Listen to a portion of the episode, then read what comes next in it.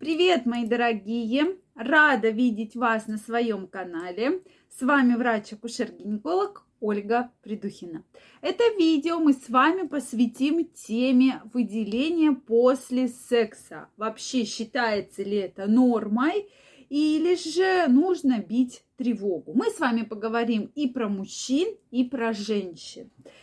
Тема для нас важна тем, что у каждого свое мнение, и у каждого бывает по-своему. У кого-то после секса вообще нет никаких выделений, и они считают, что это норма, такое может быть. У других же после секса в течение часа э, какие-то выделения, и они также считают это нормой. Так вот, может ли это быть нормой? Безусловно, все мы разные, у каждого из нас совершенно разная уникальная микрофлора. Нет человека там с очень похожей микрофлорой. То есть, да, есть что-то близкое, какие-то возбудители, но э, соответственно, условно-патогенные микроорганизмы, но схожие микрофлоры никогда точно вот идентичной нет. То, что это свой мир, это своя уникальная, э, уникальная среда для микроорганизмов. Это, конечно, очень важно. И мы с вами всегда про это должны помнить. Так вот, если мы говорим про мужчин, то после секса выделения могут быть в течение одного часа. Выделения прозрачные и такие, может быть, водянистые немножко от э, как раз э, спермы, если Э, как раз недавно случился половой контакт. Такое может быть, это считается в норме. Опять же, у кого-то есть выделение, у кого-то их может не быть. Но если вы это видите, соответственно, это считается нормой.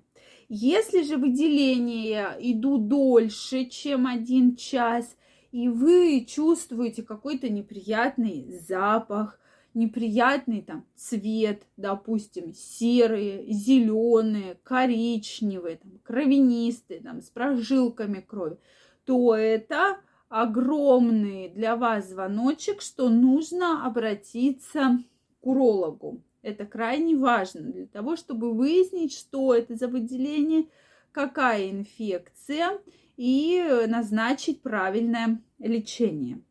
Если же мы видим выделение у женщины, то после секса обычно, да, выделение есть. Особенно у женщин меняется микрофлора. Еще нет каких-то серьезных изменений, если у вас э, постоянный половой партнер, то есть такая постоянная половая жизнь, то да, микрофлоры привыкают к друг другу. А если, соответственно, у вас долгое время с этим половым партнером долгое время не было половых контактов, то флора такая более стерильная.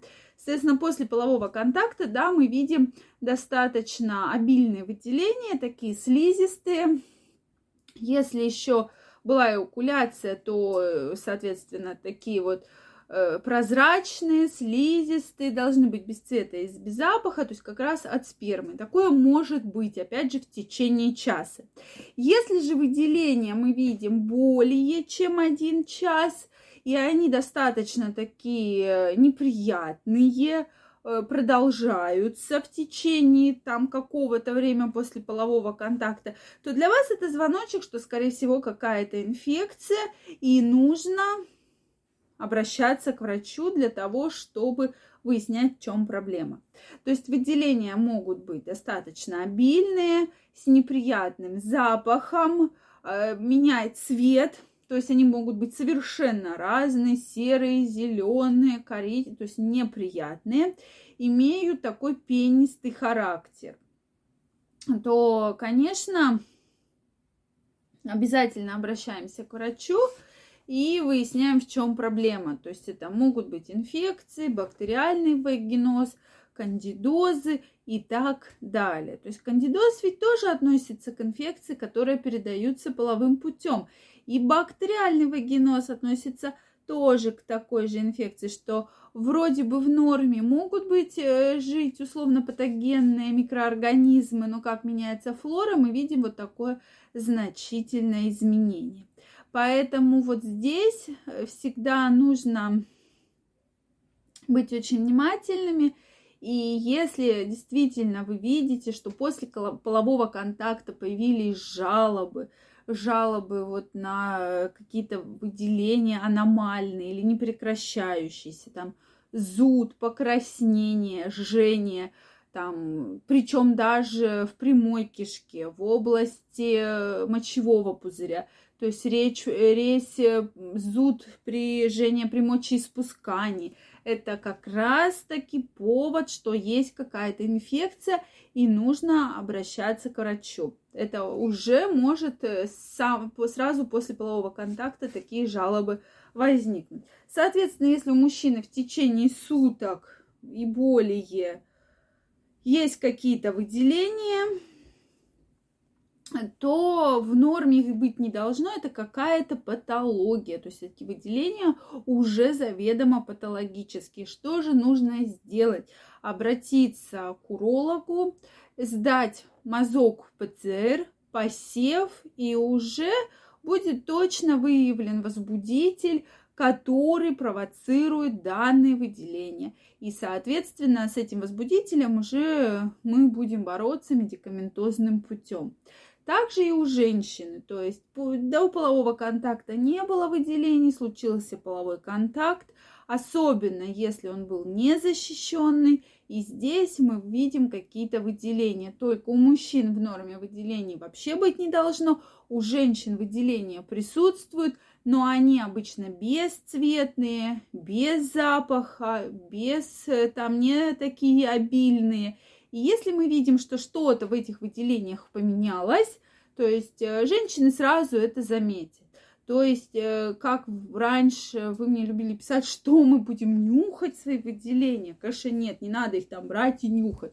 То есть вы это все почувствуете. Каждая женщина сразу это почувствует. Такой вот неприятный запах, цвет аномальный, структура аномальная, что может быть там вот как раз такая, как пена, пенистый характер, может быть э, какие-то другие изменения. То есть это вы все увидите. И, соответственно, для вас это будет повод обратиться к гинекологу для того, чтобы разобраться в проблеме.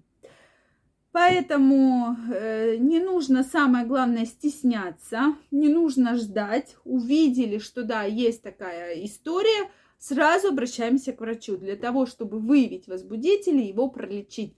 И после этого уже будет большая вероятность того, что все хорошо, больше вас ничего беспокоить не будет. Я вам желаю всего самого наилучшего. Если у вас остались вопросы, пишите в комментариях. Я буду рада на них ответить. Если вам понравилось видео, ставьте лайки, подписывайтесь на канал, и мы с вами обязательно встретимся. До новых встреч, всем пока!